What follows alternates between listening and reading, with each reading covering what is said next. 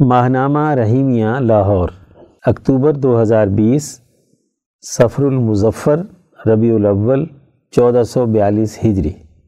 ارشاد گرامی حضرت اقدس مولانا شاہ عبد القادر رائے پوری قدس سر رحو مسند نشین ثانی خان قالیہ رحیمیہ رائے پور۔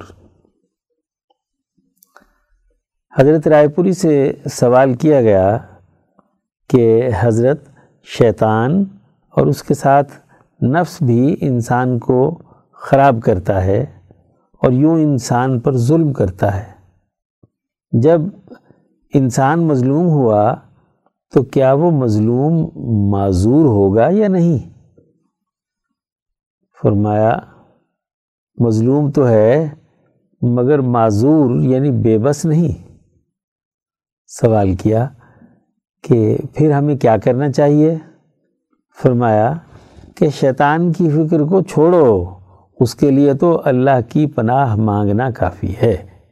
ہاں نفس کے کہنے پر نہ چلو اور نفس کے مکر و فریب کا خیال رکھو۔ دریافت کیا کہ نفس کا کہنا نہ ماننا تو مشکل ہوتا ہے۔ فرمایا، کامیابی کے لیے جد و جہد کا عمل تو کرنا ہی پڑتا ہے۔ اجر و ثواب اور اعلیٰ مرتبہ سب اعلیٰ مقصد کے لیے جد و جہد کا ہی تو ہے۔ ارشاد خدا بندی ہے، جنہوں نے ہماری راہ میں جد و جہد کی، ہم انہیں ضرور کامیابی کی اپنی راہیں سجھا دیں گے۔ القرآن۔ لہٰذا، جب آدمی نفسانی چالوں کے خلاف جد و جہد کرے، تو اللہ کامیابی کا راستہ یقیناً کھولتا ہے۔ سیکشن، درس قرآن، عنوان، عقل و شعور کا تقاضا کتاب الہی پر عمل۔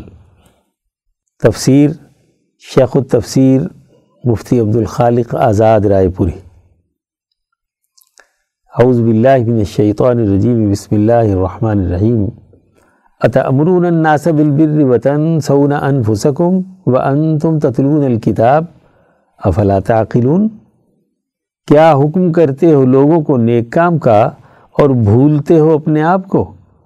اور تم تو پڑھتے ہو کتاب، پھر کیوں نہیں سوچتے؟ بنی اسرائیل کی خرابیوں کا سلسلہ بیان جاری ہے۔ ان کی چند بنیادی خرابیوں کے بیان کے بعد علماء یہود کی ایک اہم خرابی عیسائیت مبارکہ میں بیان کی جا رہی ہے۔ یہاں ان کے علماء سے سوال کیا جا رہا ہے کہ خود عمل کیے بغیر دوسروں کو نیکیوں کی دعوت دینا خود عمل نہ کرنا اور اپنے آپ کو بھلا دینا کیا خلاف عقل و دین نہیں ہے؟ عطا امرون الناصب البر علماء سو اور رہنمایان بد کردار سے پوچھا جا رہا ہے کہ تم عام لوگوں کو بر یعنی نیکی کا حکم کرتے ہو؟ بر کیا ہے؟ اس کی جامع حقیقت بیان کرتے ہوئے حضرت الامام شاہ ولی اللہ دہلوی تحریر فرماتے ہیں۔ بر کی حقیقت میں الف، ہر وہ عمل داخل ہے۔ جو انسان ملائے اعلیٰ کی فرما برداری اختیار کرتے ہوئے کرتا ہے اور اللہ کے احکامات اور حق تبارک و تعالیٰ کی مراد کو پورا کرنے کے لیے خود فنا ہو جاتا ہے۔ با، ہر وہ عمل جس پر دنیا یا آخرت میں اچھا بدلہ دیا جائے۔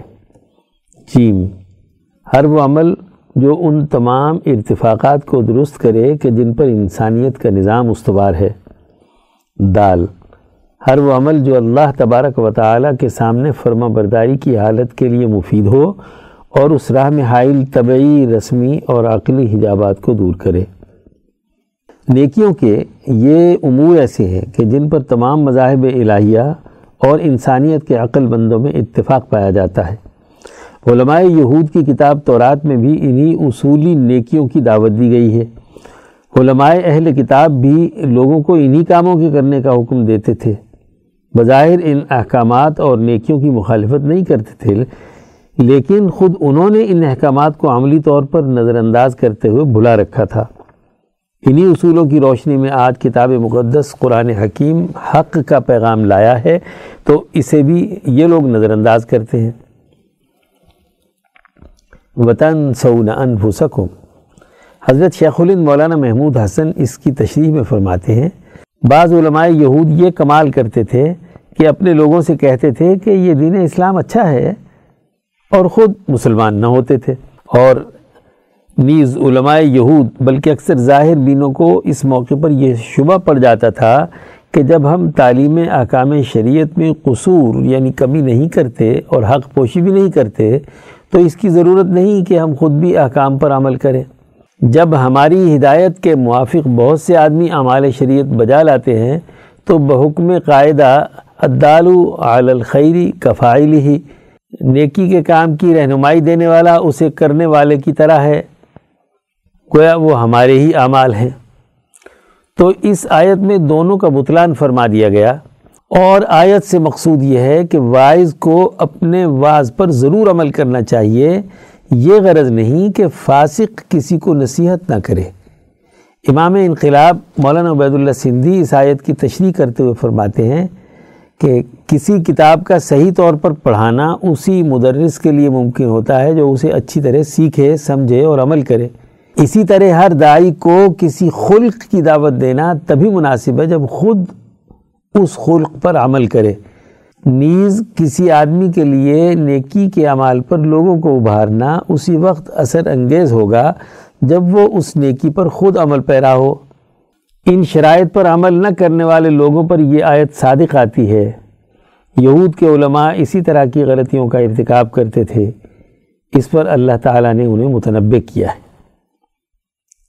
وَأَن تم تتلون الکتاب کتاب الہی کی تلاوت کرنا اور اس کے احکامات پر عمل نہ کرنا، اس میں بیان کردہ اخلاق اپنے اندر پیدا نہ کرنا بہت بڑی خرابی ہے۔ کتب الہیہ میں موجود احکامات لوگوں کو صرف اس غرض سے سنائے جائیں کہ اس کے ذریعے سے اپنا مذہبی بھرم رکھا جائے اور انہیں ڈرا دھمکا کر مفادات اٹھائے جائیں۔ لوگوں کے سامنے ایسی بیرو تلاوت کی جائے جس کا کوئی اثر خود تلاوت کرنے والے کے حلق سے نیچے نہ اترا ہو جیسا کہ نبی اکرم صلی اللہ علیہ وسلم نے فرمایا کہ یخرجو ناسم من قبل المشرقی و یقرؤون القرآن لا یجاوزو تراقیہم۔ کچھ لوگ مشرق کی جانب سے نکلیں گے اور قرآن پڑھیں گے، لیکن وہ ان کے حلق سے نیچے نہیں اترے گا۔ صحیح بخاری حدیث نمبر سات ہزار پانچ سو باسٹھ۔ قوموں پر جب زوال آتا ہے تو اپنی کتاب الہی کے حوالے سے اسی طرح کے پست رویوں کے حامل بن جاتی ہے۔ وہ لوگوں کو اپنے دین کی دعوت دیتے ہیں اور خود دائین اس پیغام الہی کے مطابق اپنا معاشرہ تشکیل نہیں دیتے۔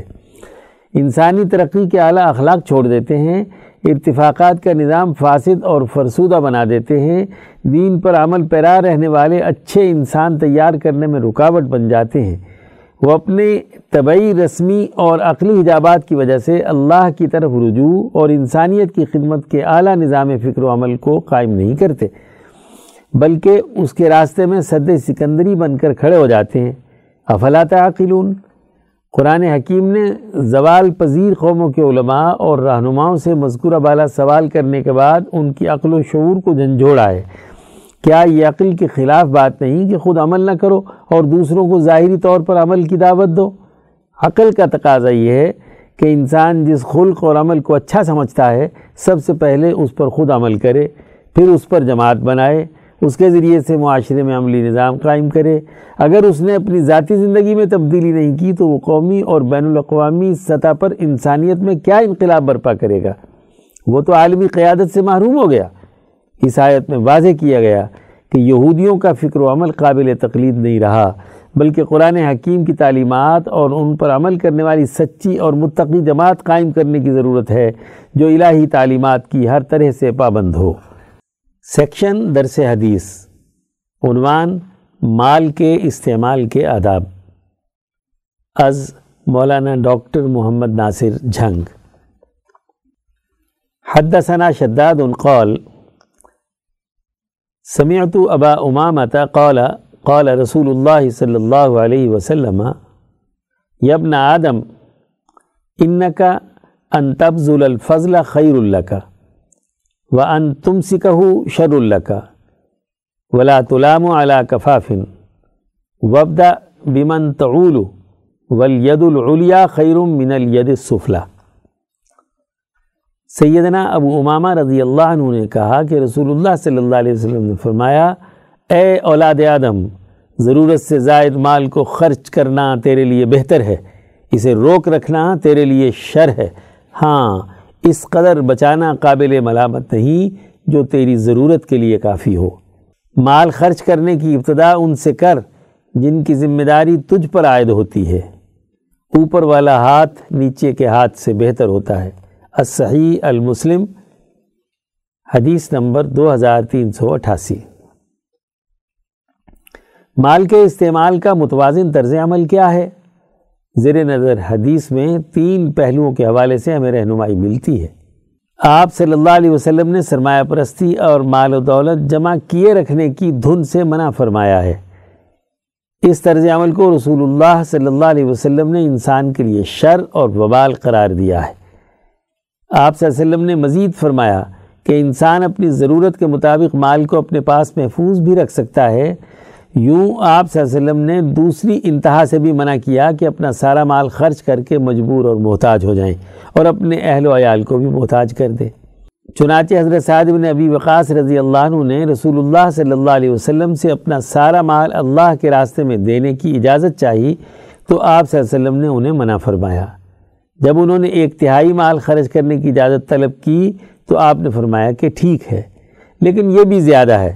ساتھ یہ ارشاد فرمایا کہ تم اپنے ورثاء کو مالدار چھوڑ کر جاؤ، یہ اس سے بہتر ہے کہ ان کو فقیر اور محتاج کر کے چھوڑو اور وہ تمہارے بعد لوگوں کے سامنے ہاتھ پھیلاتے پھریں رواہ البخاری۔ نمبر دو۔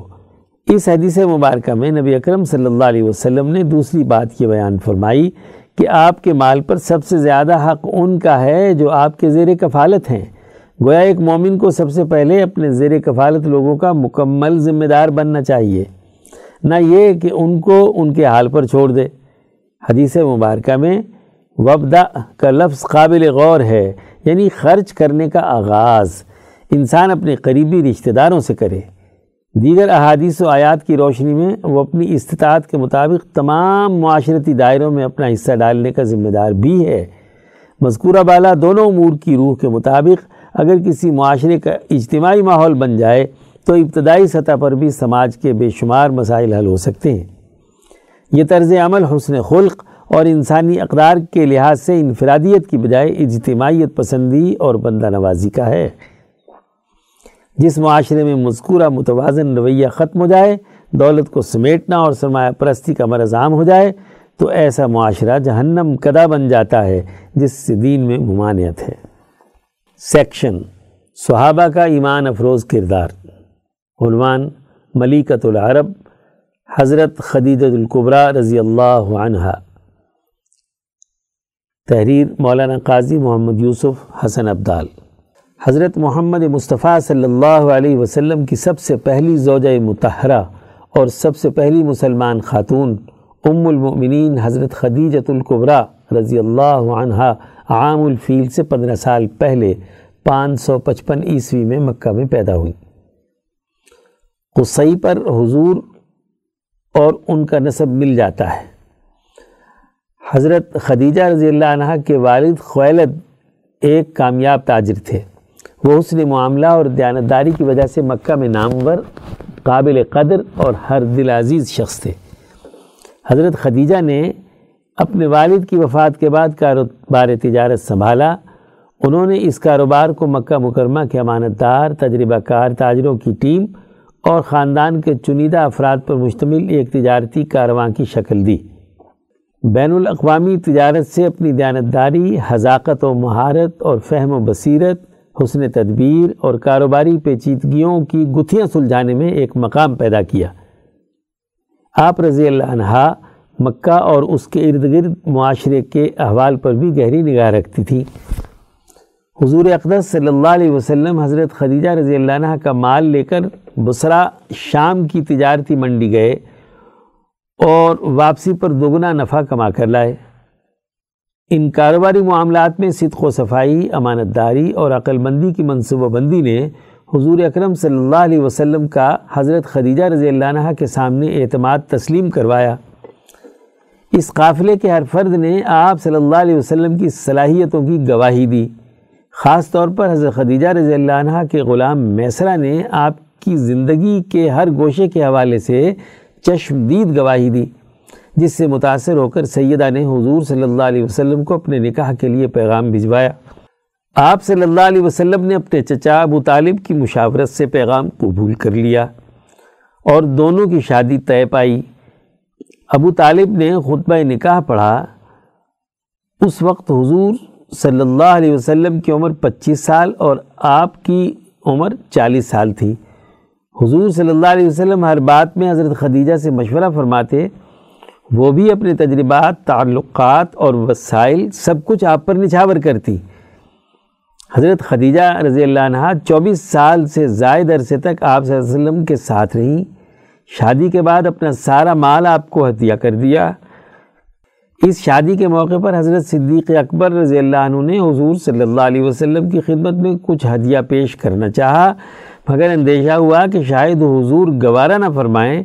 تو یہ تدبیر کی کہ عرض کیا کہ میرے دادا کے پاس حضور صلی اللہ علیہ وسلم کی دادا نے کچھ امانت رکھ دی تھی، میں وہ ادا کرنا چاہتا ہوں۔ اس طرح حضرت صدیق اکبر نے وہ ہدیہ پیش کیا۔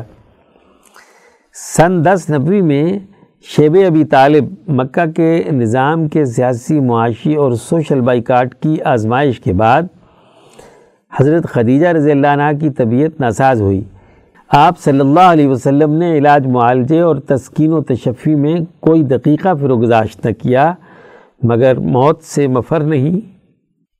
دس رمضان المبارک، دس نبوی کو آخری لمحات میں حضرت خدیجہ کی نگاہیں رسول اقدس صلی اللہ علیہ وسلم کے چہرہ انور پہ جمی ہوئی تھیں کہ ان کی پاکیزہ روح جسد انصری سے پرواز کر گئی۔ مکہ کے قبرستان مقام حجون میں حضرت خدیجہ کی قبر تیار ہوئی تو آپ صلی اللہ علیہ وسلم بنفس نفیس اس میں اترے اور آپ کے جسد اطہر کو قبر میں اتارا۔ سیکشن شزرات عنوان سندھ دھرتی کا عظیم شہر کراچی نشانے پر کیوں؟ تحریر محمد عباس شاد، لاہور۔ سندھ کی عظیم دھرتی پر موجود کراچی شہر کی تاریخ سندھ کی تاریخ کی طرح ہزاروں سالوں پر محیط ہے۔ مچھیروں کی ایک چھوٹی سی بستی آج دنیا کا بین الاقوامی شہر بن چکا ہے۔ اس حقیقت سے نئی نسل کے بہت کم لوگ آگاہ ہیں کہ سندھ پر انگریزوں کے قبضے سے قبل یہ دھرتی بر عظیم پاک و ہند کی بڑی زرخیز دھرتی تھی۔ انگریزوں نے سندھ کے مجاہدین آزادی کی سرفروشانہ جد و جہد کے باوجود جب سندھ پر قبضہ کر لیا تو ان کی نظریں سندھ کے اس شہر کے محل وقوع کی اہمیت کے باعث اس پر جم گئیں۔ ہندوستان میں بیٹھا انگریز جب سندھ پر قبضے کے منصوبے بنا رہا تھا تو وہ ساحل سمندر پر واقع اس شہر کی بندرگاہ کو بمبئی، سورت اور کلکتہ کی بندرگاہوں جیسی ہی اہمیت دے رہا تھا۔ چنانچہ کراچی پر قبضہ کرتے ہوئے جنرل نیپیر نے کہا تھا، ہمیں سندھ پر قبضہ کرنے کا کوئی حق نہیں ہے، مگر ہم ایسا ضرور کریں گے۔ اور یہ ایک بے حد سود مند کارآمد اور درمندانہ بدماشی ہوگی۔ اسی طرح ایک اور انگریز افسر نے کہا تھا کہ ہمیں سندھ میں مستقبل کے لیے ہر کام کرنا چاہیے تاکہ ایک اور مصر کی بنیاد رکھی جا سکے۔ یہ بھی ایک تاریخی حقیقت ہے کہ سندھ میں ابھرنے والی تحریکات آزادی کا ایک اہم مرکز کراچی بھی رہا ہے۔ چنانچہ اٹھارہ سو ستاون کی جنگ آزادی میں رام دین پانڈے اور اس کے ساتھیوں کو اسی پاداش میں پھانسی دے کر مشہور زمانہ ایمپرس مارکیٹ کی جگہ ان کو ایک گڑھے میں دفنایا گیا۔ جو بعد ازاں آزادی کے متوالوں کے لیے ایک عقیدت کے مرکز کی حیثیت اختیار کرنے لگا، تو اس جگہ اس مارکیٹ کی عمارت کھڑی کر کے لوگوں کی نظروں سے آزادی کے ان نشانات کو اوجھل کر دیا گیا۔ کراچی آئے دن گونا گوں مسائل کا شکار رہتا ہے۔ سندھ کی عظیم دھرتی کا یہ شہر کبھی روشنیوں کا شہر کہلاتا تھا۔ وہ ہماری معیشت میں ریڑھ کی ہڈی کی حیثیت رکھتا ہے۔ یہ دنیا کا چھٹا بڑا شہر ہے۔ یہ شہر پچیس ملین سے زائد آبادی رکھتا ہے۔ یہ اٹھارہ ٹاؤنز اور سات اضلاع پر مشتمل ہے۔ پورے ملک کی معاشی سرگرمیوں کا بنیادی ہب ہے۔ یہی وجہ ہے کہ اس سے پورے ملک کا چوالیس فیصد ٹیکس جمع ہوتا ہے۔ اس کا تہذیبی تنوع پاکستان ہی نہیں، بلکہ بر عظیم کی بہت سی ثقافتوں کو اپنے اندر سموئے ہوئے ہے۔ اسی تنوع کے سبب اسے منی پاکستان بھی کہا جاتا ہے۔ ملک کا سب سے بڑا کاروباری اور تجارتی مرکز ہونے کے سبب اس کے مسائل صرف اہل کراچی تک محدود نہیں، بلکہ اس کے اثرات مجموعی ملکی ترقی پر بھی اثر انداز ہوتے ہیں۔ یہاں کے باسی روزگار، امن و امان، رہائشی سہولتوں، بجلی، پانی، گیس سمیت ان گنت مسائل کا شکار رہے ہیں۔ لیکن جس مسئلے نے ان کی زندگی کے سکون کو چھین لیا ہے، وہ گزشتہ دنوں بارشوں کے سبب شہر بھر میں بھر جانے والا پانی تھا۔ جو طوفان نوح کا نقشہ پیش کر رہا تھا، جس کی وجہ سے وہاں کی سڑکیں ندی نالوں کی صورت اختیار کر گئیں۔ مکانات میں پانی بھرنے کی وجہ سے لوگ اپنے ہی شہر میں بیگانے ہو کر رہ گئے۔ یہ بات سوچنے والی ہے کہ آخر سندھ جیسی عظیم اور قدیم تہذیب سے جڑے اس شہر کو اجاڑنے کے در پہ قوتیں کون ہیں اور ان کے کیا مقاصد ہیں؟ کراچی کے حالیہ مسائل ہوں یا ماضی میں عذاب جاں بننے والے المیے، ان کے پیچھے وہی قوتیں ہیں جو اسے نو آبادیاتی عہد کے مصر کی طرح دیکھتی رہی ہیں۔ انہوں نے سندھ کے ترقی پسند سامراج دشمن مجاہدین آزادی کو ناکام کر کے کراچی کو اپنے کنٹرول میں رکھا تھا۔ وہ یہاں سے پاکستان کے تمام صوبوں کو کنٹرول کرنا اور خطے کے دیگر اہم ممالک کے مقابلے میں اپنی اسٹریٹجک پوزیشن کو مضبوط کرنا چاہتے تھے، تاکہ مستقبل کی تجارت اور جنگوں کی حکمت عملی ان کے ہاتھ میں رہے۔ اسی لیے انہوں نے اس شہر کی جغرافیائی اہمیت کا اندازہ کرتے ہوئے یہاں ترقیات کا آغاز کیا تھا۔ مزید برآں اس شہر کو قیام پاکستان کے بعد دارالحکومت بنایا گیا اور ہندوستان سے نقل مکانی کر کے آنے والے طبقوں کو بھی تحفظات کا شکار بنا کر مستقبل کے منظر نامے کے لیے تیار کیا گیا۔ تقسیم کے بعد شاید ہی پاکستان کے کسی شہر کی ایسی مثال ملتی ہو جو ایک دفعہ یک یک خالی ہو گیا ہو اور پھر لب لب بھر جائے۔ پاکستان بننے کے بعد مسلط کی گئی بیوروکریسی کی تربیت انگریز نے کی تھی۔ اسی لیے انہوں نے پاکستان کے مستقبل کے نقشوں میں سارا رنگ اپنے منصوبوں کے تحت بھرا۔ اس نئے بننے والے نظام میں نہ صرف یہاں سندھ کے مقامی قومی سوچ رکھنے والے طبقوں کو نظر انداز کر کے اپنے منصوبوں کو روبہ عمل لایا گیا، بلکہ پاکستان کے دوسرے حصوں میں بھی یہ کھیل کھیلا گیا۔ پھر اس شہر کی صوبہ سندھ کے ساتھ ہم آہنگی ختم کرنے اور ان کے ساتھ تضادات پیدا کرنے کے لیے بین مقامی قوتوں کی آشرباد سے مقامی اسٹیبلشمنٹ آئے روز یہاں نت نئی قوتوں کی سرپرستی کرتی رہی ہے۔ پہلے پہل، یہاں سندھی تہذیب کی شناخت، رواداری اور انسان دوستی کے الرغم نام نہاد ایک اسلامی جماعت کو مقبولیت دلائی گئی۔ جس کا یہ دعویٰ تھا کہ اگر وہ کھمبے کو بھی کھڑا کر دیں تو وہ بھی الیکشن میں جیت جائیں اس کے ذریعے نام نہاد افغان جہاد کے لیے مذہبی جذبات سے لبریز نوجوانوں کی صورت میں ایندھن فراہم کیا گیا۔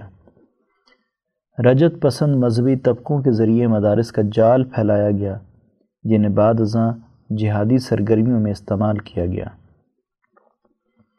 پھر اسی عنصر کو شیعہ و سنی فرقہ وارانہ جھگڑوں میں مسلح طور پر استعمال کر کے شہر کے امن کو خراب کیا گیا۔ کراچی پر شدت پسند طبقوں کی گرفت نے نہ صرف سندھ امن کی دھرتی کو خطرے سے دوچار کیا، بلکہ کراچی شہر سے اس طبقے کو فنڈنگ کی شکل میں ملنے والی آکسیجن نے پورے جنوبی ایشیا میں سامراج کی بساط بچھائی۔ کراچی کے مسائل کے پیچھے بھی وہی وجہ کار فرما ہے جو پورے پاکستان میں موجود مسائل کی وجہ ہے۔ وہ ہے ہمارے حکمرانوں کی وہ روایتی بددیانتی اور ناہلی جس کے سبب وہ کسی بھی طرح کی منصوبہ بندی کی صلاحیت سے آ رہی ہیں۔ ماشاء اللہ سے اس میں ملک کی ساری مقتدر قوتیں شامل ہیں۔ خواہ وہ کسی بھی ڈھانچے سے تعلق رکھتی ہوں۔ ہمارے ملکی نظام کی مشترکہ اساسی خرابی یہی نااہلی اور بددیانتی ہے، جس میں یہ ایک دوسرے کے لیے نہلے پہ دہلا ثابت ہوتے ہیں۔ قومی وجود پر جونکوں کی طرح چمٹا ہوا یہ طبقہ نہ صرف اپنی گرا سے قوم پر کچھ خرچ کرنے کے انسانی جذبے سے محروم ہے، بلکہ ترقی یافتہ ملکوں کی طرف سے معصوم بچوں اور بیماروں کے لیے چیریٹی کے نام پر آنے والے فنڈز کو شیر مادر سمجھ کر ہڑپ کرنے میں بھی لمبے ہاتھ مارتا ہے۔ ان نااہل اور بدیانت حکمران طبقوں کے سبب ہم گزشتہ سات دہائیوں سے ترقی کی کسی شاہراہ کا انتخاب نہیں کر سکے۔ ہم سے بعد میں آزاد ہونے والے ممالک دنیا کے نقشے پر ترقی یافتہ ملکوں کے طور پر ابھر رہے ہیں، لیکن ہم ایک زرعی ملک ہونے کے باوجود ابھی تک آٹے اور چینی کے بحرانوں سے ہی نکل نہیں پائے۔ اب ضرورت ثمر کی ہے کہ ہم خطے میں نوآبادیاتی دور کی بچھائی گئی بساط کو سمجھ کر مستقل اور پائیدار بنیادوں پر اپنے مسائل کو مقامی اور قومی ترجیحات کی بنیاد پر حل کرنے کا شعور حاصل کریں تاکہ ہم خطے کو حقیقی آزادی اور ایک خود مختار قومی نظام سے ہمکنار کر سکیں۔ سیکشن افکار شاہ ولی اللہ، عنوان انسانی کامیابی اور ترقی کے چار بنیادی اخلاق۔ مترجم مفتی عبد الخالق آزاد، رائے پوری۔ امام شاہ ولی اللہ دہلوی حجت اللہ البالغہ میں فرماتے ہیں، چوتھا بنیادی خلق عدالت۔ چوتھا خلق عدالت ہے۔ عدالت کی تعریف وہ انسانی نفس میں ایسی صلاحیت اور ملکہ کا ہونا ہے، جس کی وجہ سے کسی ملک یا کسی محلے کا نظام قائم کرنے سے متعلق اعمال و افعال سہولت کے ساتھ سر انجام پاتے ہوں۔ اس خلق کی وجہ سے انسان کی روح فطری طور پر ایسے عادلانہ افعال سر انجام دے، خلق عدالت سے آخرت میں کامیابی کا راز۔ اس خلق عدالت کے سبب سے انسان کے لیے آخرت میں حقیقی کامیابی حاصل ہونے میں ایک راز ہے۔ اللہ تبارک و تعالی نے کائنات کی تخلیق کے وقت اس کے نظام کو درست رکھنے کا ارادہ فرمایا۔ یہ ارادہ الہی فرشتوں اور جسم سے جدا ہونے والی روحوں میں منقش ہو جاتا ہے۔ اس کے نتیجے میں ان فرشتوں اور روحوں کی مرضیات میں ایک انقلاب برپا ہو جاتا ہے۔ وہ عدل کے نظام کی مناسبت سے کام کرنے لگتی ہیں۔ جسم سے جدا ہونے والی روح کا یہ طبی تقاضا بن جاتا ہے۔ چنانچہ جب کوئی روح اپنے جسم سے جدا ہو جاتی ہے اور دنیا میں رہتے ہوئے اس میں عدل و انصاف کا ایسا خلق موجود ہوتا ہے تو ملا اعلیٰ میں پہنچ کر بہت زیادہ خوش ہوتی ہے۔ اس طرح اسے عدل و انصاف پر مبنی اعلیٰ قسم کی لذت حاصل کرنے کا راستہ مل جاتا ہے۔ جو ظلم اور ناانصافی پر مبنی پس قسم کی لذتوں سے بالکل جدا ہوتی ہے۔ اگر کوئی روح جسم سے جدا ہوئی اور اس میں عدالت کی اس خلق کی ضد ظلم کی بد اخلاقی موجود ہوتی ہے، تو وہاں پہنچ کر اس کا حال بہت برا ہوتا ہے۔ اسے وہاں وحشت ہوتی ہے اور وہ بڑی تکلیف میں مبتلا ہوتی ہے۔ نبی اکرم صلی اللہ علیہ وآلہ وسلم کی بیست کے مقاصد۔ اللہ تبارک و تعالی نے دنیا میں نبی اکرم صلی اللہ علیہ وآلہ وسلم کو اس لیے بھیجا ہے کہ آپ لیقامت الدین یعنی دین کا نظام قائم کریں۔ لیخرج الناس من الظلمات الى النور۔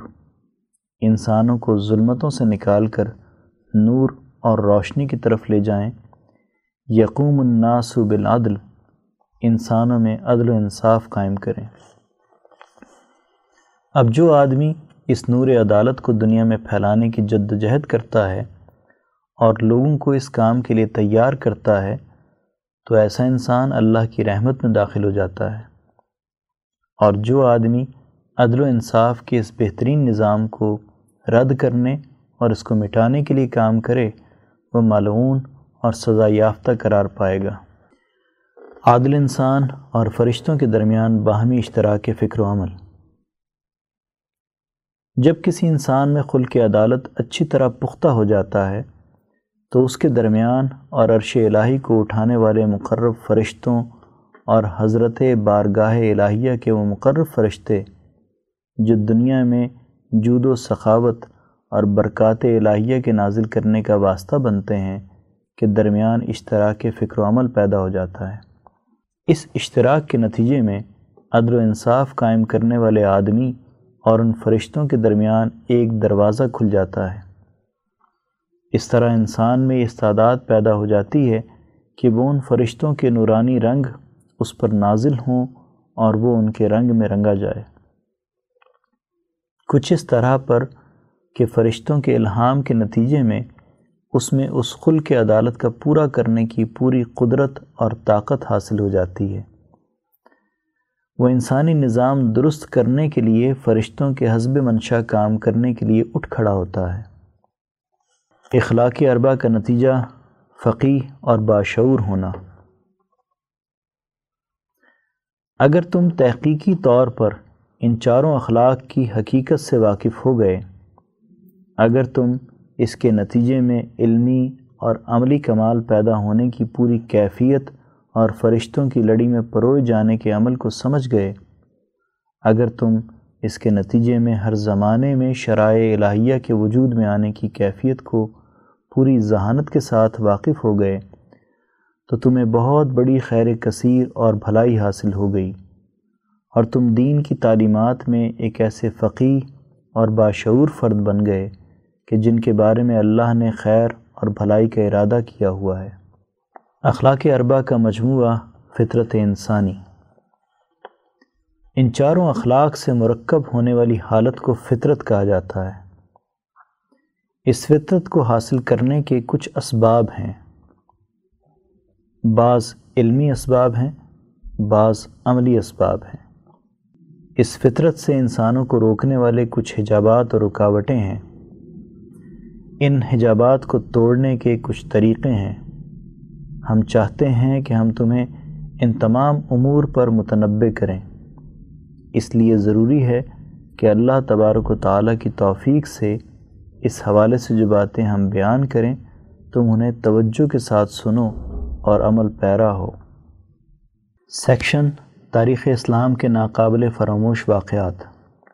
عنوان پہلا مسلمان سائنسدان۔ خالد بن یزید بن معاویہ۔ تحریر مفتی محمد اشرف عاطف، لاہور۔ ابن خلقان اپنی تاریخ میں لکھتے ہیں کہ زمانہ اسلام میں سب سے پہلے علم طب میں جو شخص مشہور ہوا، وہ خالد بن یزید بن معاویہ اموی ہیں۔ علامہ خالد طب و کیمیا کے علاوہ علم تفسیر، حدیث اور زبان و ادب میں بھی مہارت رکھتے تھے۔ تاہم علم طب و کیمیا میں انہیں خصوصی مہارت حاصل تھی۔ یونانی علم و حکمت سے واقفیت حاصل کرنے کی ابتدائی خواہش انہی خالد بن یزید کے دل میں پیدا ہوئی۔ چنانچہ انہوں نے یونانی حکمہ اور فلاسفہ کو مصر میں جمع کیا۔ علم کیمیا پر یونانی و قبطی تصانیف کو عربی زبان میں ترجمہ کروایا۔ وہ چونکہ خود بھی لسانیات کے ماہر تھے، اس لیے انہوں نے خود تراجم کی نگرانی کی۔ اپنی تجربہ گاہ بھی قائم کی۔ جورجی زیدان، جو ایک شامل نسل عیسائی فاضل تھے، تاریخ تمدن اسلامی میں لکھتے ہیں کہ اس میں کوئی اختلاف نہیں کہ یہ عرب ہی تھے جنہوں نے موجودہ فن کیمیا کی اپنے تجربات اور ذہنی قابلیتوں سے بنیاد ڈالی۔ تمام مورخین اور محققین کا اتفاق ہے کہ علامہ خالد کی علمی و عملی و تجرباتی کوشش سے علم کیمیا کو عملی درجہ حاصل ہوا۔ کتاب الاغانی کے شیعہ مصنف لکھتے ہیں کہ خالد بن یزید بن معاویہ سخاوت و فصاحت میں قریش کے بڑے لوگوں میں سے تھے۔ علم کیمیا میں انہوں نے اپنے آپ کو اس قدر مصروف کر رکھا تھا کہ ساری عمر اسی میں صرف کر ڈالی اور اپنے آپ کو اس میں فنا کر دیا۔ خالد بن یزید نے نہ صرف علم طب و کیمیا کو سبقن سبقن رومی اساتذہ سے حاصل کیا، بلکہ اس موضوع پر انہوں نے متعدد کتابیں بھی لکھیں۔ بعض اہل تحقیق کی رائے یہ ہے کہ جابر بن حیان، خالد بن یزید ہی کا شاگرد تھا، لیکن بعض اہل علم کی رائے یہ ہے کہ امام جعفر صادق نے یہ علم خالد بن یزید سے حاصل کیا اور جابر بن حیان اس فن میں امام جعفر صادق کے شاگرد ہیں۔ علامہ خالد نے اپنی لیبارٹری میں بعض ایسی ایجادات کیں جن سے عربوں کے فن حرب میں رومیوں پر برتری حاصل ہوئی۔ رومی فوجیں لڑائی میں کریک فائر استعمال کرتی تھیں۔ یہ ایک کیمیائی مرکب تھا جس کی ایک پچکاری چلانے سے آگ لگ جاتی تھی۔ جس چیز پر یہ مرکب پڑتا اس میں آگ لگ جاتی۔ علامہ خالد کی لیبارٹری میں اس کا فارمولہ تیار کر لیا گیا۔ اس کیمیکل مرکب کی دریافت سے مسلمان آلات حرب میں اور زیادہ مؤثر ہو گئے۔ آج ہمیں اپنے ان روشن دماغ، ذہین و فتین سائنسدان سے آگاہی نہیں، بلکہ سیاسی اختلافات اور مسلکی تعصبات کی بنا پر اپنی حیات افروز تاریخ کو نہ صرف فراموش کر دیا، بلکہ تاریخ نویسی کے مسلمہ اصولوں سے انحراف کرتے ہوئے قابل فخر شخصیات کو غلط رنگ میں پیش کیا۔ اسی کا نتیجہ ہے کہ خلافت بنو میہ کی طرف ہر برائی منسوب کی۔ ان کے خلاف ہر طرح کا جھوٹا سچا پراپیگنڈا کیا گیا۔ سیکشن ملکی معیشت۔ عنوان کھوٹے سکے۔ تحریر محمد کاشف شریف راول پنڈی بانی پاکستان محمد علی جناح مرحوم سے یہ منصوب ہے کہ ان کی جیب میں سارے سکے کھوٹے تھے۔ یہ انہی کا کمال تھا، یہ جماعتی عمل نہ ہونے کی مجبوری تھی کہ انہوں نے ان تمام کھوٹے سکوں کو چلا کر دکھایا۔ لیکن ہوا یوں کہ پاکستان میں کھوٹے سکے چلنے کا سلسلہ کچھ یوں شروع ہوا کہ تھمنے کا نام ہی نہیں لیتا۔ آج ہمارا معاشرہ آج ہمارا تباہ شدہ انتظامی اور معاشی ڈھانچہ دراصل ان ان گنت کھوٹے سکوں کے تسلسل کی ایک شکل ہے، جو ہمیں ہر لہجہ بحرانوں میں مبتلا رکھتی ہے۔ آٹا، چینی، تیل، ٹرانسپورٹ، پانی، بجلی اور گیس ایسی انسانی ضروریات ہیں جن کی فراہمی پاکستان میں سال کے دوران کم از کم ایک دفعہ بحرانی شکل ضرور اختیار کر لیتی ہے۔ اس کے علاوہ صحت اور خوراک سے متعلق اشیاء کی رسد کب بحرانی صورت اختیار کر جائے کہنا ممکن نہیں۔ ہمارے مقتدر طبقے کی طاقت کا محور ہی ان بنیادی انسانی ضرورتوں پر کنٹرول اور اجارہ داری سے عبارت ہے۔ چنانچہ ہم نے دیکھا کہ بظاہر کوشش کے باوجود حکومت چینی اور آٹے کے بحران سے نجات حاصل نہیں کر سکی۔ گویا کھوٹے سکے وہ نتائج دے رہے ہیں جن کی ان سے توقع تھی۔ ایسا ہی چند ماہ پہلے تیل کی رسد کے معاملے پر ہوا، جہاں عالمی منڈی میں تیل کی انتہائی کم سطح پر آ جانے والی قیمتوں کا فائدہ نہ صرف عوام تک نہیں پہنچ سکا، بلکہ اس فائدے سے حکومت بھی محروم رہی۔ نتیجہ، تیل کی قیمتوں میں ہوش ربا اضافے کی صورت میں نکلا۔ اس ماحول میں حکومت کی جانب سے نتیجے سے آری نعرے بازی بھی شدت اختیار کرتی گئی۔ موجودہ حکومت نے بے بسی کے دو سالہ تجربے کے بعد بحرانوں سے نبر دازمہ ہونے کی حکمت عملی کچھ یوں وضع کی ہے کہ وزیر اعظم نے خود میڈیا پر آ کر یہ اعلان کر دیا ہے کہ اگلا بحران گیس کا ہوگا۔ کمال سمجھداری کا مظاہرہ کرتے ہوئے یہ بھی بتا دیا کہ آمدہ سردیوں میں آنے والا بحران تو اس بحران کے سامنے کچھ بھی نہیں، جو اگلے سال آنے والا ہے۔ بڑی مہربانی وزیر اعظم صاحب کی جنہوں نے سچ فرمایا، ورنہ تو پہلی حکومتیں اس طرح کی صاف گوئی سے کوسوں دور تھیں۔ یہاں بھی کھوٹے سکے کار فرما ہیں۔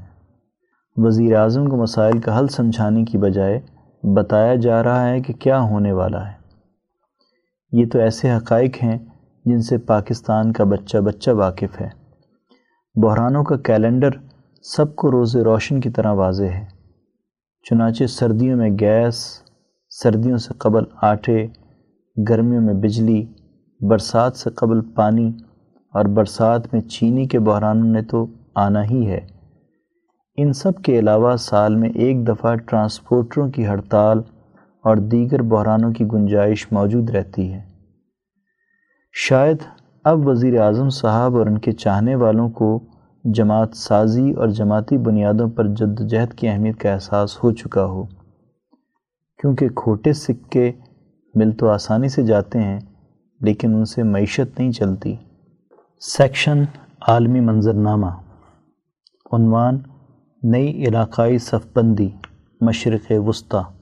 تحریر مرزا محمد رمضان راول پنڈی تیئیس ستمبر دو ہزار بیس کو بی بی سی کی ایک رپورٹ کے مطابق متحدہ عرب امارات کے وزیر خارجہ عبداللہ بن زید بحرین کے وزیر خارجہ عبداللطیف الزینی اور اسرائیل کے وزیر اعظم بنیامن نیتن یاہو نے پندرہ ستمبر کو امریکہ کے دارالحکومت واشنگٹن میں امریکی صدر ڈونلڈ ٹرمپ کی موجودگی میں معمول کے تعلقات قائم کرنے کے معاہدوں پر دستخط کیے، جسے ابراہم معاہدہ کا نام دیا گیا۔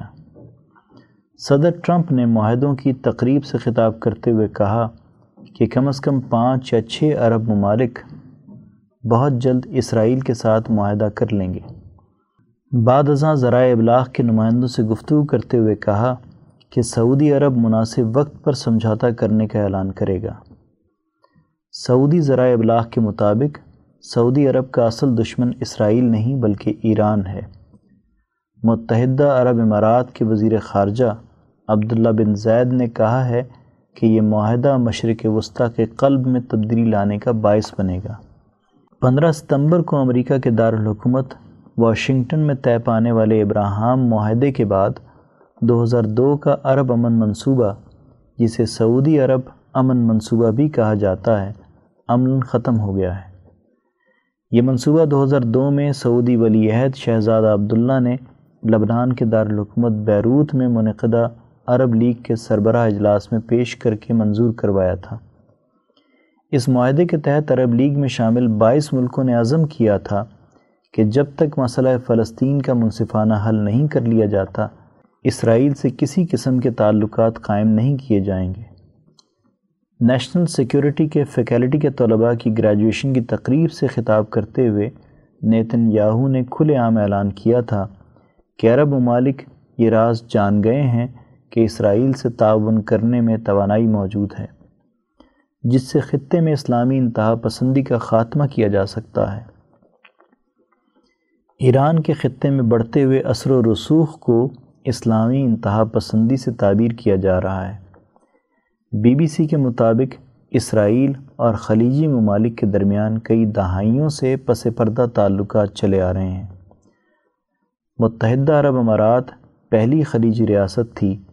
جس نے تیرہ اگست دو ہزار بیس کو اسرائیل کے ساتھ سفارتی تعلقات استوار کرنے کا سرکاری طور پر اعلان کیا۔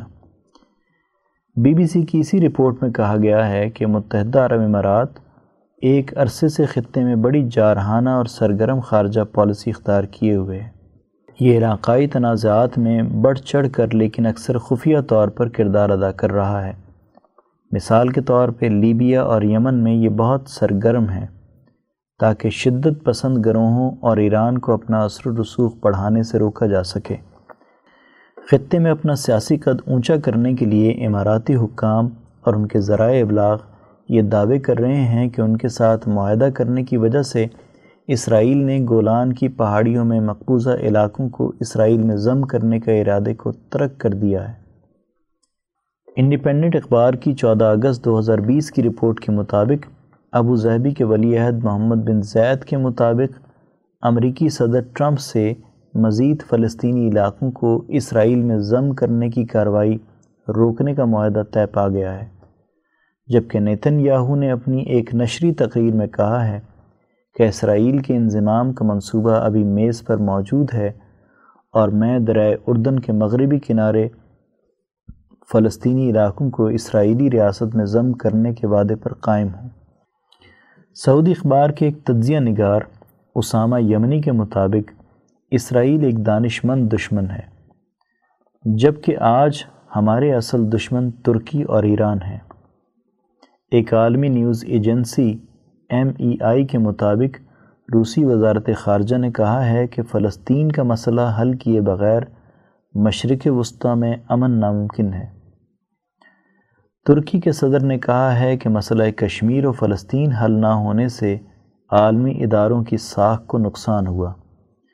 چینی وزارت خارجہ نے کہا ہے کہ چین فلسطینیوں کے حق کے خود ارادیت کی اٹل حمایت جاری رکھے گا۔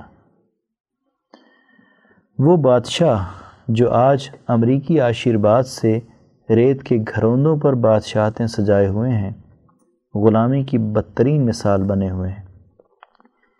ماضی میں آقاؤں کے اشاروں پر ناچنے والے مستقبل میں بھی اسی قسم کے کردار کا عملی نمونہ ثابت ہوں گے۔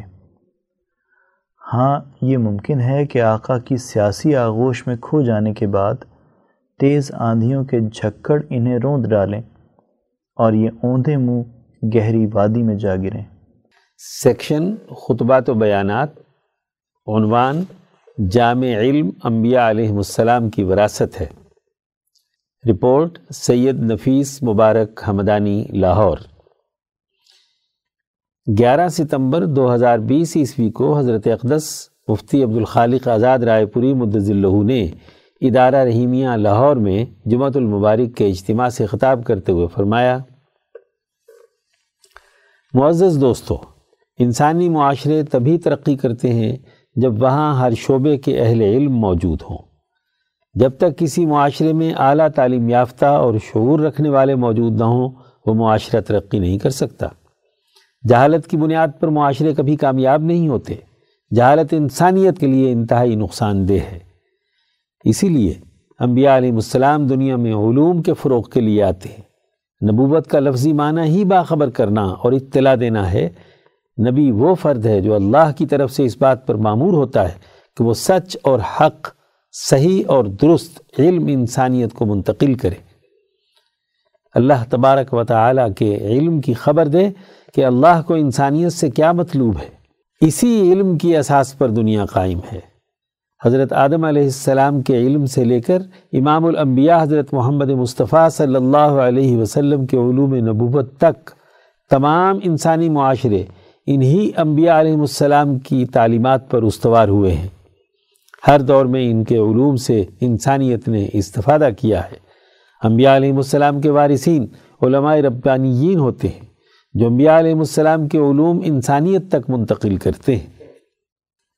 ہم انسانی معاشرے میں انسانی اعمال کا جائزہ لیں تو ہر عمل کے پیچھے علم و شعور کار فرما ہوتا ہے۔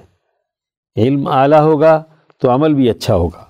اگر علم موجود نہیں ہوگا تو جس پستی کی سطح پر علم کی حالت ہوگی، عمل بھی ویسا ہی ہوگا۔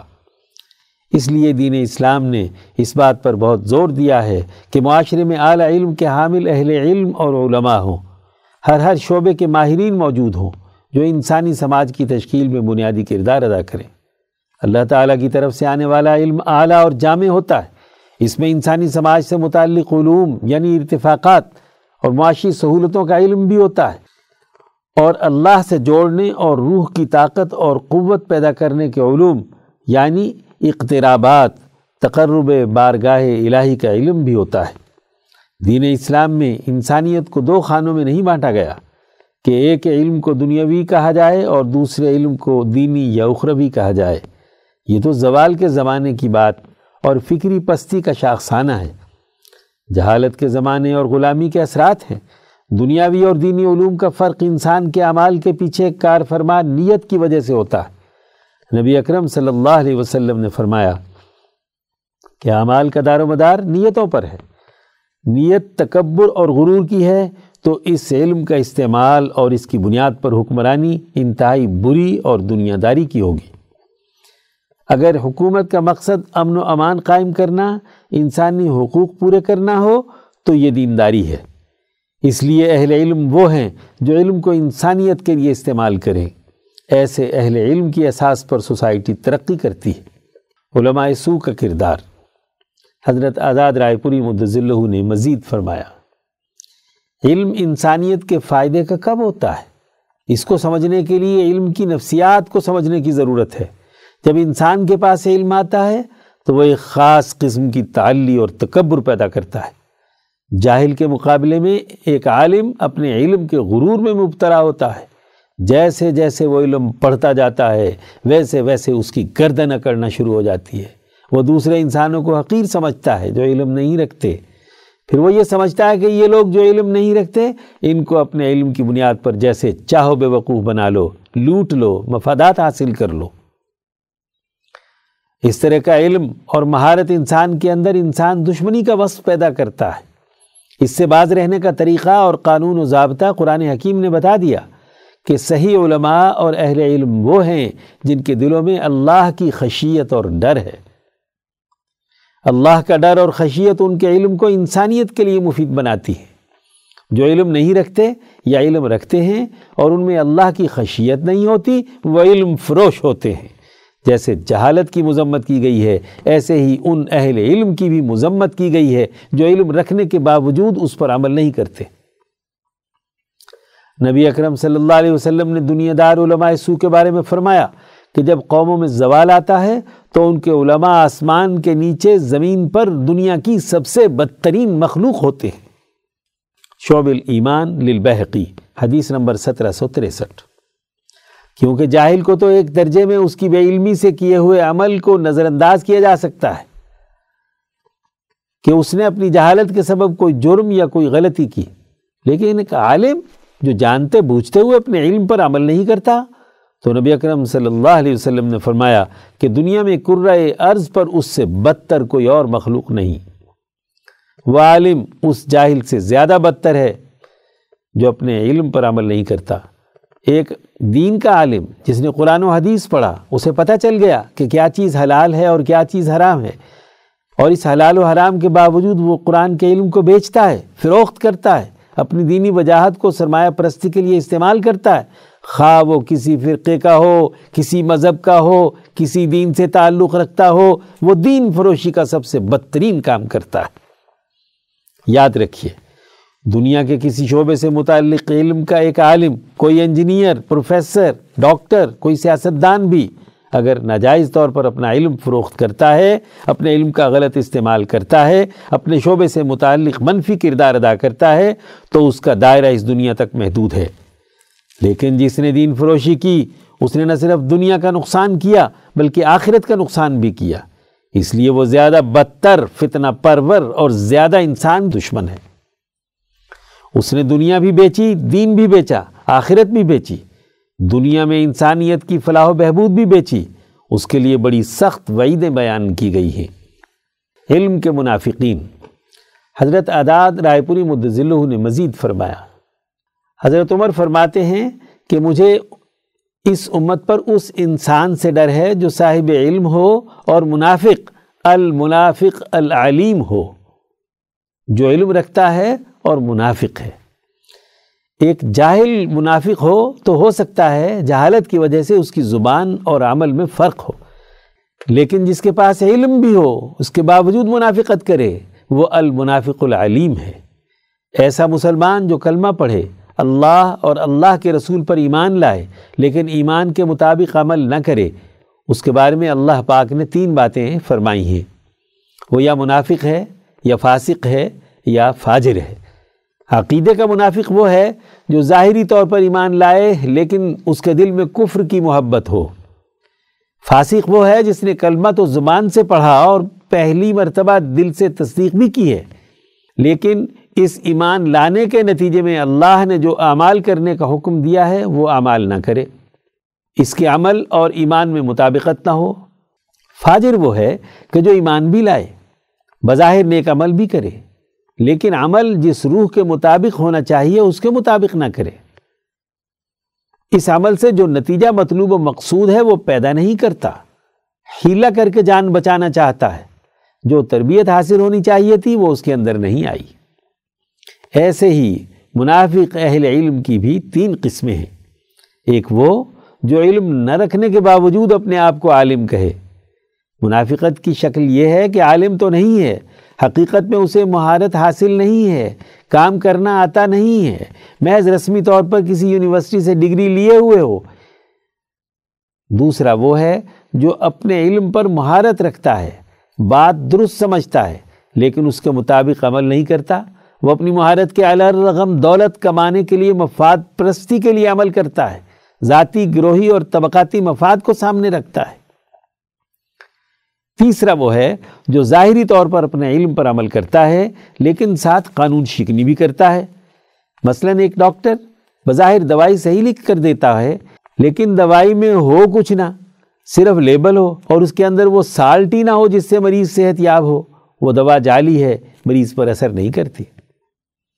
اسی طرح ایک شخص قرآن و سنت کا عالم ہو، لیکن سرمایہ پرستی کے نظام کا ایجنٹ بن جائے، جو حکمران طبقے چاہیں وہ کرے حکمران کہیں کہ یہ لڑائی جہاد ہے تو سارے مذہبی رہنما جہاد کا اعلان کر دیں۔ حکمران کہیں یہ فساد ہے تو وہ کہیں یہ فساد ہے۔ حکومت فرقہ واریت پیدا کرنے کا کہے تو فرقہ واریت پھیلا دیں۔ اور فرقہ واریت ختم کرنے کا کہا جائے تو سب ملی یکجہتی کونسل بنا کر سامنے آ جائیں۔ اس طرح اگر دین کے عالم ظلم کے نظام کی ایجنٹی کریں، اس کے سامنے موم کی ناک بن جائیں، ان کے لیے فتوے دیں، ان کے لیے مفادات اور مراعات کا کام کریں۔ تو یہ بھی المنافق العلیم، صاحب علم منافق ہیں۔ علوم پر قابض مافیاز۔ حضرت آزاد رائے پوری مدضلہ نے مزید فرمایا۔ حضور صلی اللہ علیہ وسلم نے فرمایا تھا کہ مسلمانوں، تم ضرور بے ضرور اپنے سے پہلے لوگوں کے نقش قدم پر چلو گے۔ صحابہ نے پوچھا کہ کیا ان سے مراد یہود و نصارہ ہیں؟ حضور صلی اللہ علیہ وسلم نے فرمایا کہ اور کون ہو سکتے ہیں؟ صحیح بخاری و مسلم۔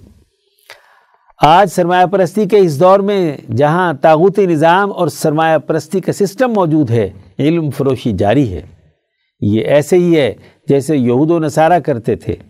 سیاست کے نام پر مسلط ماہرین ملکی وسائل لوٹنا اپنا حق سمجھتے ہیں۔ جو بیوروکریٹ علم اور مہارت رکھتا ہے، وہ سرمایہ پرستی میں ڈوب رہا ہے۔ آج کے اخبار میں آپ نے خبر پڑھی ہوگی کہ ایکسائز کے دفتر کے ملازم کے گھر سے تینتیس کروڑ روپے کیش ملا۔ کیا مہارت ہے اس ملازم کی؟ کیا دولت لوٹنے اور قوم پر ڈاکہ ڈالنے کی مہارت ہے؟ اتنی تو اس کی تنخواہ نہیں ہے جتنے اثاثے ہیں۔ کس کس کو اٹھاؤ گے؟ یہاں کا تاجر، سیاستدان صنعت کار جاگیردار، نام نہاد مذہبی رہنما، یہاں کے افراد میں جس کو جس درجے کا علم حاصل ہے وہ اتنا ہی علم فروش ہے۔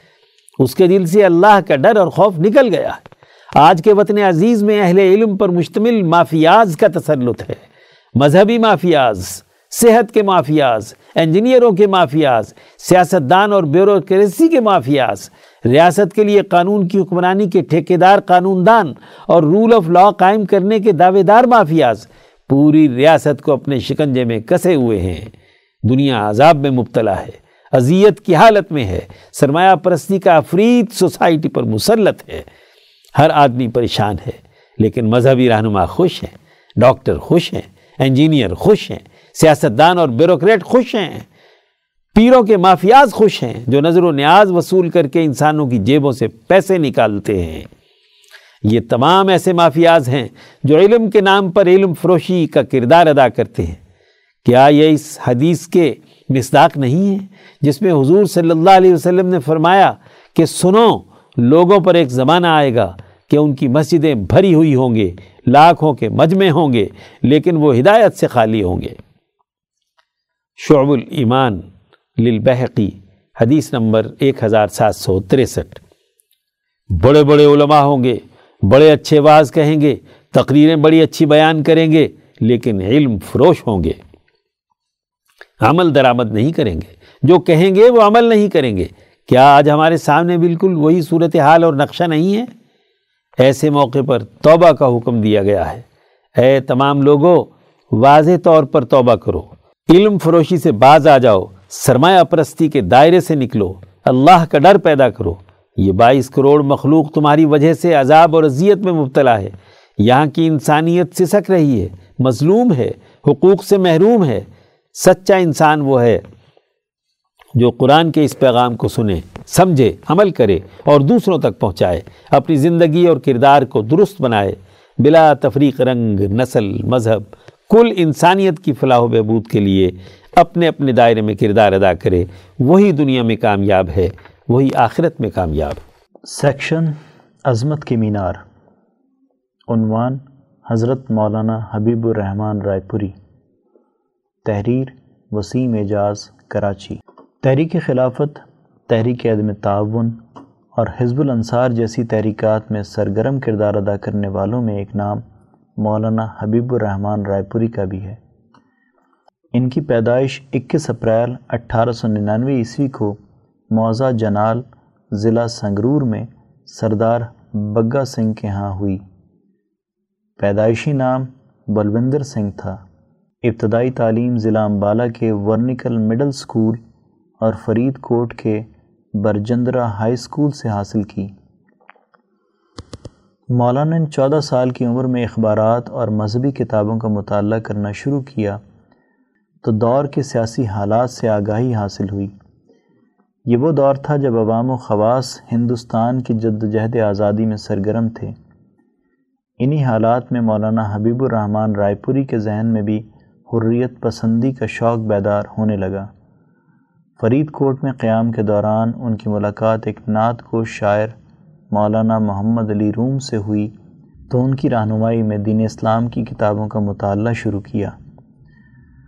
بلوندر سنگھ دین اسلام کی انسان دوست تعلیمات سے اس قدر متاثر ہوئے کہ انیس سو پندرہ میں صرف سولہ سال کی عمر میں حضرت سید جعفر شاہ کے دستحق پرست پر اسلام قبول کر لیا۔ سید صاحب نے ان کا نام حبیب الرحمن رکھا۔ خاندان کی مخالفت کے خوف سے چار سال تک اسلام کا اظہار نہیں کیا۔ انیس سو انیس میں جب اظہار اسلام کیا تو دل چاہا کہ حجاز شریف میں مستقل سکونت اختیار کر لی جائے۔ لیکن وطن عزیز کی غلامی انہیں تڑپا رہی تھی۔ اس لیے فیصلہ کیا کہ ہندوستان کی آزادی میں اپنا کردار ادا کیا جائے۔ یہ سیاسی گہمہ گہمی کا دور تھا۔ اسکول کی تعلیم کے دوران ہی مولانا کی ملاقات ایک صوفی منش سید ریحان مصطفیٰ شاہ سے ہوئی۔ شاہ صاحب کا سیاسی ذوق ہونے کی وجہ سے مولانا موصوف کو ان سے خوب استفادے کا موقع ملا۔ بر عظیم کی سرزمین پر انگریزوں کے جابرانہ قبضے کے خلاف مولانا کے اندر نفرت، گو اوائل عمر ہی سے پیدا ہو گئی تھی، اب سیاسی سرگرمیوں میں بھی حصہ لینا شروع کر دیا۔ یہ وہ دور تھا جب لوگ چھوٹی بڑی جماعتوں کی صورت میں اپنا کردار ادا کر رہے تھے۔ مولانا بھی مانک پور میں جاری ایک خفیہ انقلابی سوسائٹی کے ساتھ جڑ گئے۔ انیس سو بیس میں تحریک خلافت کا آغاز ہوا۔ تو اس میں سرگرم کردار ادا کرنے لگے۔ انگریزوں کے خلاف تحریک عدم تعاون میں بھی لوگوں سے رابطوں میں رہے اور انہیں جد و جہد کے لیے تیار کرنے لگے۔ تحریک میں تیزی لانے کی خاطر مولانا نے خان پور کھرڑ ضلع امبالہ کی تحریک سول نافرمانی کے رہنماؤں سے رابطہ پیدا کیے۔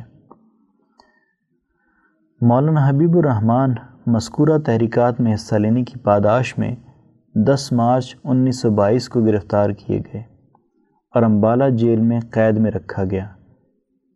اس قید کے دوران ان کی ملاقات احراری رہنماؤں چودھری افضل حق، خواجہ عبد الرحمن غازی اور شیخ حسام الدین وغیرہ سے ہوئی۔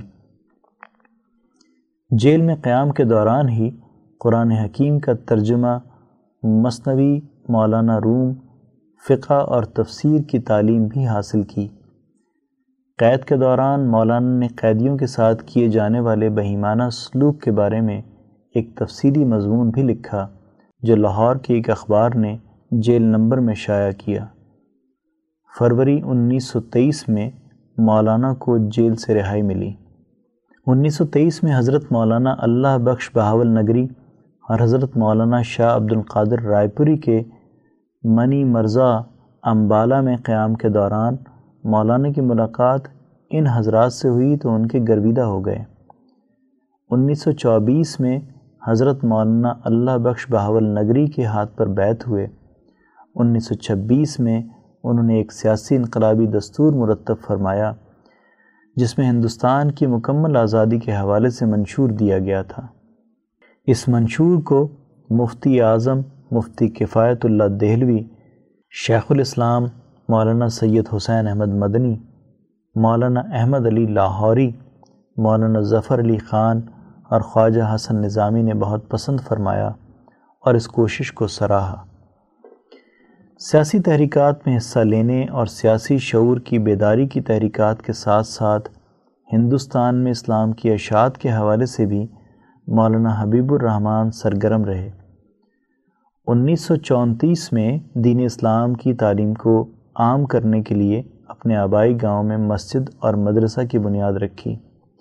انیس سو سینتیس میں اس مدرسے نے ایک بڑے مرکز کی شکل اختیار کر لی تھی۔ میاں جی اللہ دین کو مرکز کی ذمہ داری سونپ کر مولانا انیس سو پینتیس میں مستقل قیام کے لیے رائے پور تشریف لے آئے۔ انیس سو سینتیس میں حضرت اقدس شاہ عبد القادر رائے پوری کی سیر سرپرستی نوجوانوں کی علمی فکری اور تنظیمی تربیت کے لیے حزب الانصار کے نام سے رائے پور میں ایک تنظیم کی بنیاد رکھی۔ انیس سو اڑتیس میں اس کا دستور مرتب کیا گیا اور مولانا موصوف اس کے پہلے امیر منتخب ہوئے۔ انیس سو انتالیس میں جب امام انقلاب مولانا عبید اللہ سندھی وطن واپس تشریف لائے، تو حضرت شاہ عبد القادر رائے پوری نے انہیں ولی اللہ علوم و افکار کی تعلیم کے لیے حضرت سندھی کی خدمت میں جامع ملیہ دہلی بھیجا۔ انیس سو چالیس میں حضرت رائے پوری کے حکم سے فلسطینیوں پر ہونے والے مظالم سے متعلق کتاب فلسطین الشہیدہ ملک بھر میں تقسیم کی اور حزب الانصار کے پلیٹ فارم پر بھی اس مسئلے کو خوب بیان فرمایا۔ انیس سو پینتالیس میں کانگریس کمیٹی ضلع سہارنپور کے صدر منتخب ہوئے اور اس حیثیت سے بھی بھرپور کردار ادا کیا۔ انیس سو سینتالیس کے فسادات کے موقع پہ یو پی حکومت کی طرف سے اعزازی اسپیشل میجسٹریٹ مقرر ہوئے۔ اس منصب پر انہوں نے مسلمانان ہند کے تحفظ اور حقوق کی ادائیگی کے لیے جدوجہد فرمائی۔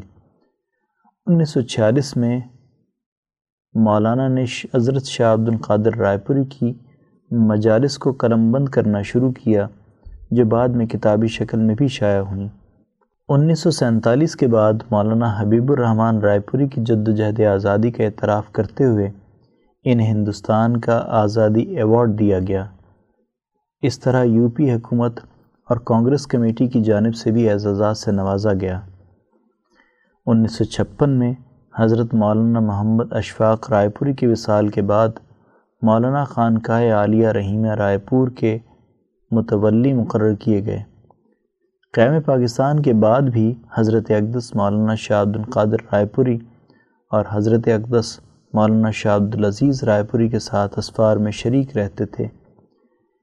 اکیس نومبر انیس سو اکاسی کو مولانا حبیب الرحمن رائے پوری کا انتقال رائے پور ضلع سہارنپور میں ہوا۔ تدفین خانقاہ عالیہ رحیمہ رائے پور میں ہوئی۔ سیکشن رفتار کار، عنوان، ادارہ رحیمیہ کی نئی ویب سائٹ کا افتتاح۔ رپورٹ، انیس احمد سجاد، لاہور۔ ادارہ رحیمیہ علوم قرآنیہ ٹرسٹ، لاہور کے قیام کے بنیادی مقاصد میں سے اہم ترین مقصد اسلام کے حقیقی مقاصد و اہداف سے لوگوں کو آگاہ رکھنا ہے۔ اس لیے اپنے قیام یعنی دو ہزار ایک عیسوی کے محض ایک سال بعد ہی ادارہ رحیمیہ کی انتظامیہ نے ذرائع ابلاغ کے اس اہم ترین ٹول پر کام کرتے ہوئے اپنی ویب سائٹ لانچ کر دی تھی۔ جدت و ارتقاء انسانی زندگی اور ٹیکنالوجی کا اہم ترین قانون ہے۔ وقت کے ساتھ ساتھ I T technology, computer, laptop سے ہوتی ہوئی بتدریج موبائل فون میں سمٹنا شروع ہو گئی ہے۔ یہ تقاضا شدت اختیار کرتا گیا۔ کہ ادارہ رحیمیہ علوم قرآنیہ کی ویب سائٹ کو بھی جدید ٹیکنالوجی پر منتقل کیا جائے۔ گزشتہ دور میں خود ادارہ رحیمیہ کے پلیٹ فارم سے اشاعت، لیکچرز اور خطبات وغیرہ کے جو نئے سلسلے شروع کیے گئے ہیں، انہیں ویب سائٹ کے اندر سمویا جائے۔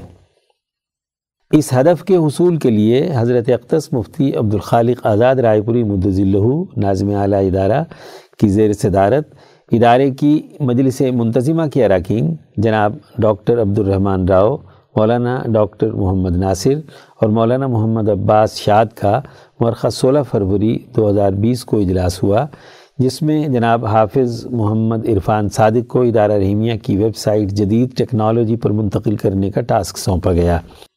اس کے لیے انہوں نے بین الاقوامی شہرت اور مہارت کے حامل مندرجہ ذیل احباب کی ٹیم تشکیل دی اور ان سے کام لیا۔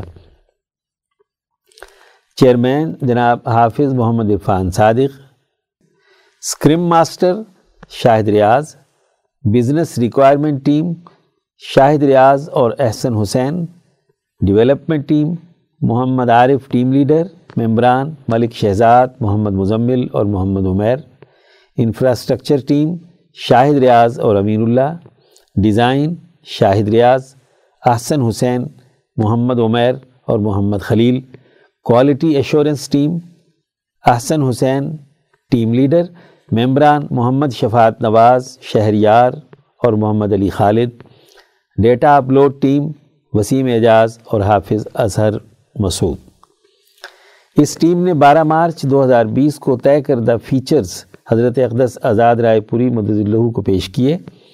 بیس اپریل دو ہزار بیس کو ڈیزائن پاس ہوا اور الحمدللہ اٹھائیس رمضان المبارک چودہ سو اکتالیس ہجری مطابق بائیس مئی دو ہزار بیس عیسوی کو حضرت اقدس مولانا مفتی شاہ عبد الخالق آزاد رائے پوری مدد اللہ ڈاکٹر مفتی سعید الرحمن مدد اللہ اور مولانا محمد مختار حسن مدد اللہ نے بٹن دبا کر رحیمیہ ویب سائٹ کے انگریزی ورژن کے ڈیولپمنٹ کے عمل کا افتتاح فرمایا۔ اس موقع پر یہ فیصلہ بھی کیا گیا کہ اس کا اردو ورژن بھی جاری کیا جائے۔ چنانچہ مرخہ گیارہ جولائی دو ہزار بیس کو اردو ویب سائٹ کے ضروری فیچرز کی فہرست تیار کی گئی اور بنیادی ڈھانچے پر کام شروع کیا گیا۔ رحیمیہ آئی ٹی ٹیم نے محض چودہ دنوں کے اندر یہ کام بھی مکمل کر دیا۔ بائیس اگست دو ہزار بیس کو ادارہ رحیمیہ کے مرکزی مجلس شورا کے شرکاء کے سامنے رحیمیہ آئی ٹی ٹیم کی طرف سے حافظ محمد عرفان صادق اور دیگر ممبران نے رحیمیہ ویب سائٹ کے اردو ورژن پر پریزنٹیشن دی۔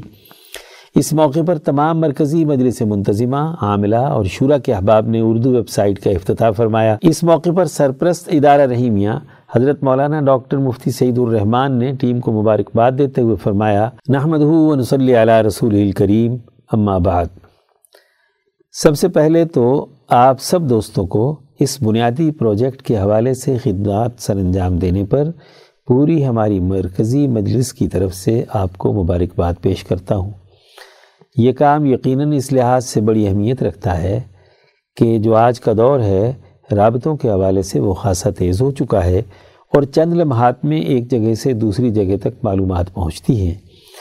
ہم بہت عرصے سے سنتے آ رہے ہیں کہ دنیا گلوبل ویلیج ہے۔ یہ ساری اس کی علامات ہیں۔ یہ ہم سب کے لیے بہت بڑا چیلنج ہے کہ ہم اپنا ابلاغ زیادہ سے زیادہ کس طرح وسیع بنائیں۔ یہ اس کا بڑا اہم ذریعہ ہے۔ ادارہ رحیمیہ کی ویب سائٹ جس کے ذریعے پوری دنیا میں جہاں بھی اس فکر سے وابستہ لوگ ہیں، یہ ویب سائٹ ان کو جوڑتی بھی ہے۔ اس کے ذریعے ان تک بر وقت، متعلقہ معلومات اور ہمارا علمی مواد انشاءاللہ ان تک پہنچ رہا ہے، مزید بہتر طریقے سے پہنچے گا۔ اس ٹیم میں جو آپ دوست مختلف حیثیتوں میں کام کر رہے ہیں، یہ بہت بڑی ذمہ داری آپ ادا کر رہے ہیں۔ انشاءاللہ آپ کی اس کاوش سے دوستوں کو بھی بہت فائدہ ہوگا۔ اور یقیناً آپ کے لیے بھی ایک بہت بڑے اجر کا ذریعہ بنے گا۔ ہمارے جتنے بھی یہاں پر مرکزی دوست بیٹھے ہیں، وہ سب آپ کو مبارکباد پیش کرتے ہیں۔ انشاءاللہ ہمارا آپس میں ایک دوسرے کے ساتھ رابطہ رہے گا۔ ہماری طرف سے جن چیزوں کی ضرورت ہوگی، تو انشاءاللہ ان کو پورا کرنے کی کوشش ہوگی۔ باقی آپ کی جو محنت ہے، وہ اپنی جگہ پر زیادہ مؤثر طریقے سے ہم تک پہنچی ہے۔ بہت شکریہ۔ اس کے بعد حضرت اقدس رائے پوری مدضلوں نے مبارکباد دیتے ہوئے فرمایا، پورے سلسلے کو مبارک ہو۔ ماشاءاللہ، آپ جو محنت کر رہے ہیں، اللہ تعالیٰ اسے قبول فرمائے۔ زیادہ سے زیادہ بہتر انداز میں ہم سب دوستوں کو اس نظریے کے ابلاغ اور پھیلاؤ کے لیے کام کرنے کی توفیق دے۔ یہ یقیناً اس وقت بہت اہم اور بنیادی کام ہے۔ جیسا کہ ابھی لاک ڈاؤن کے زمانے میں اس کا بہت فائدہ ظاہر ہوا ہے۔ ہمیں تمام چیزوں کو اس طریقے سے منظم کرنے کی ضرورت ہے۔ جیسے جیسے آپ زیادہ بہتر انداز میں کام کریں گے، اس کا بہت دوستوں کو فائدہ ہوگا۔ اللہ تعالیٰ آپ تمام حضرات کو جزائے خیر دے اور آپ کی محنتوں کو قبول فرمائے۔ آمین۔ مورخہ بیس ستمبر دو ہزار بیس سے الحمدللہ ادارہ رحیمیہ کی اردو و انگریزی زبانوں پر مشتمل ویب سائٹ زیر استعمال ہے۔ تمام قارئین سے گزارش ہے کہ وہ اس حوالے سے اپنا بھرپور فیڈ بیک دیں تاکہ اسے مزید بہتر بنایا جا سکے۔ ادارے کی ویب سائٹ و دیگر معلومات رسالہ حاضہ کے سر ورق پر بھی موجود ہیں۔ وہاں سے دیکھی جا سکتی سیکشن منظوم کلام، عنوان، یہ مداری کون ہیں؟ از سید تابش زیدی نشہرہ۔ ہند کے ہندو کو مسلم سے لڑانے کے لیے۔ ہند کے ہندو کو مسلم سے لڑانے کے لیے۔ آدمی کو آدمیت سے گرانے کے لیے۔ آدم و ہوا کو آپس میں لڑانے کے لیے۔